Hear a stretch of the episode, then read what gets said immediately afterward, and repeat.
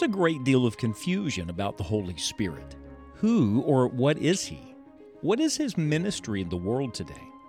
How does one even get the Holy Spirit? Today, on Enjoying the Journey, we learn what Jesus taught about the Holy Spirit. What better way to learn about the Holy Spirit than to learn from the authoritative words of Jesus Christ Himself?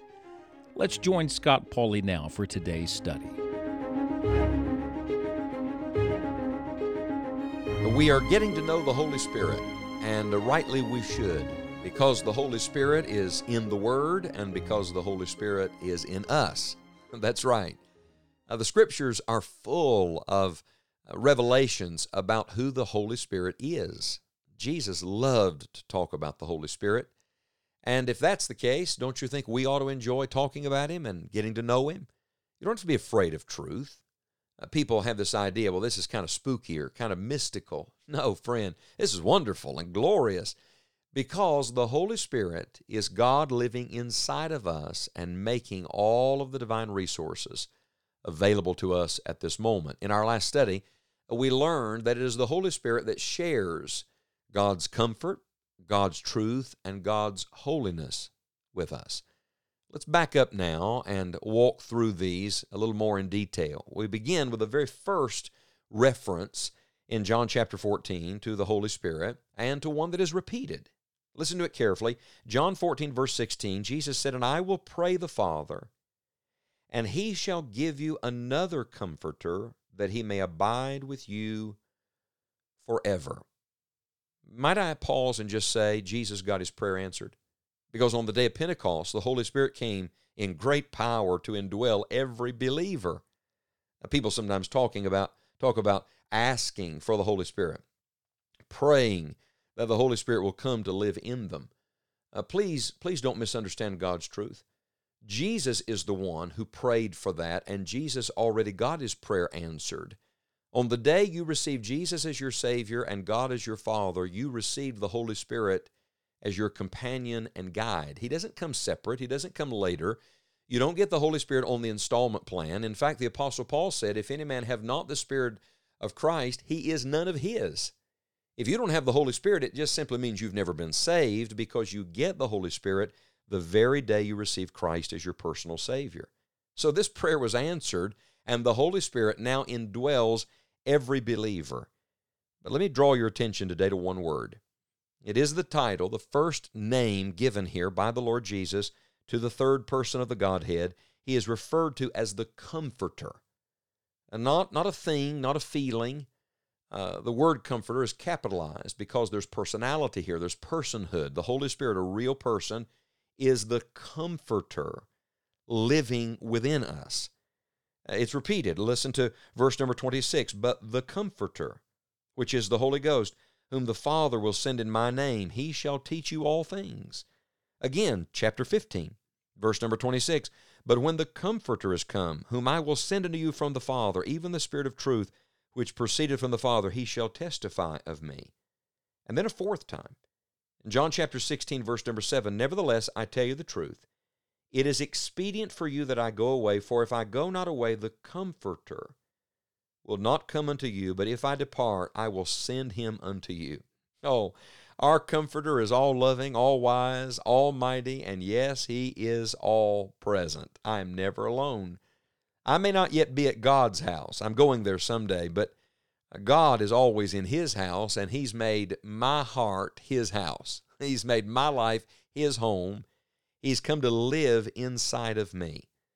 And when he comes, what does he bring? He brings the comfort of God to my heart. Now, this is really important because remember, we're in John chapter 14, 15, and 16. This is uh, some of the deepest teaching, the most wonderful truth Jesus ever taught his disciples. But did you ever notice how the previous chapter ended? Well, the previous chapter ended with, with heartache. The previous chapter ended with Jesus saying that he is going to leave them and they cannot come with him right now. Remember Peter saying, Lord, why cannot I follow thee now? I'll lay down my life for thee. And the last words of John chapter 13, Jesus said, No, you're not going to lay down your life for me. You're going to deny me three times. Imagine uh, the, the disappointment, the heartache, the heartbreak, the wound that's in these disciples, knowing Jesus is leaving them, they cannot go with him, and now he's saying that they're going to fail him. They're going to, to forsake him, and they're going to deny him. There's a great deal of, of hurt in all of this reality, and it's at that very moment, with that thought, that Jesus turns around and says, I want to introduce you to the Comforter. May I say today, whatever your disappointment, whatever your discouragement, whatever uh, thing or person has brought hurt into your life, there is one greater, and that is the person of the Holy Spirit of God, and He is the Comforter. There are difficult days ahead for these disciples, but they have the Comforter.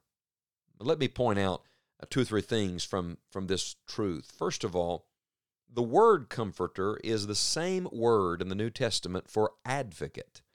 Remember, Christ is our advocate, our go between. Well, the Holy Spirit is our advocate. This is pretty good. You have somebody pleading your case in heaven and in your heart.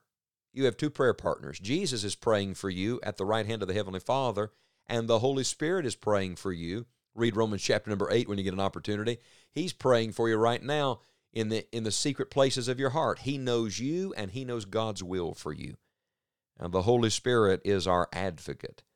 There's nothing more comforting to me, nothing that brings greater peace to my heart than when someone says, I'm praying for you, especially if I know that person knows how to pray and get their prayers answered. And this word comforter literally means that advocate.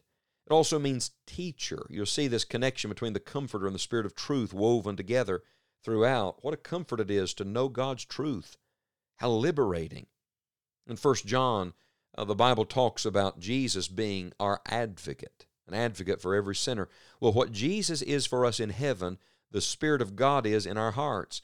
The Holy Ghost is God at hand, God by our side, God very present, literally one who's called alongside to help. Let me tell you how comforting this is. Think of this. This was what Jesus meditated on on his way to the cross. Remember, he's getting ready to leave the upper room, go to the Garden of Gethsemane, then to Gabbatha, then to Golgotha, then to a grave. He's got some hard days in front of him. What's he meditating on? Listen to him speak. He's thinking on the Holy Spirit. And it's interesting, if you look at the verse carefully, look at John 14, verse number 16. There are two key words here. One is the word another. It literally means another of the same kind. So, just like Jesus. Somebody said, Oh, I wish I had Jesus right here with me, like the disciples had. Friend, you have another comforter of the very same kind. You have the Spirit of Christ with you. The other key word is not only the word another, it is the word abide. Why is that a key word? Because it means He's the constant in life. In a changing world, in changing times, when you don't know what's around the next corner or over the next hilltop, when you have no idea what's going to face you tomorrow or how things are going to turn out, you have the Holy Spirit abiding with you. And He's not going to leave you, He's not going to forsake you in your hour of need. He is the comforter. You know, at certain moments in life when we're having a hard time, God sends people by our path and to encourage us. And we thank God for those people, and they are comforters. The problem with those comforters is they cannot always stay by our side. They come and they go. But I want you to know this the Holy Spirit of God is the one who comes and stays. He comes to live in you when you receive Jesus as your Savior, and friend, He stays with you until the day that you are with the Father in heaven. You have the Holy Spirit today. Stop and acknowledge the Comforter living inside of you.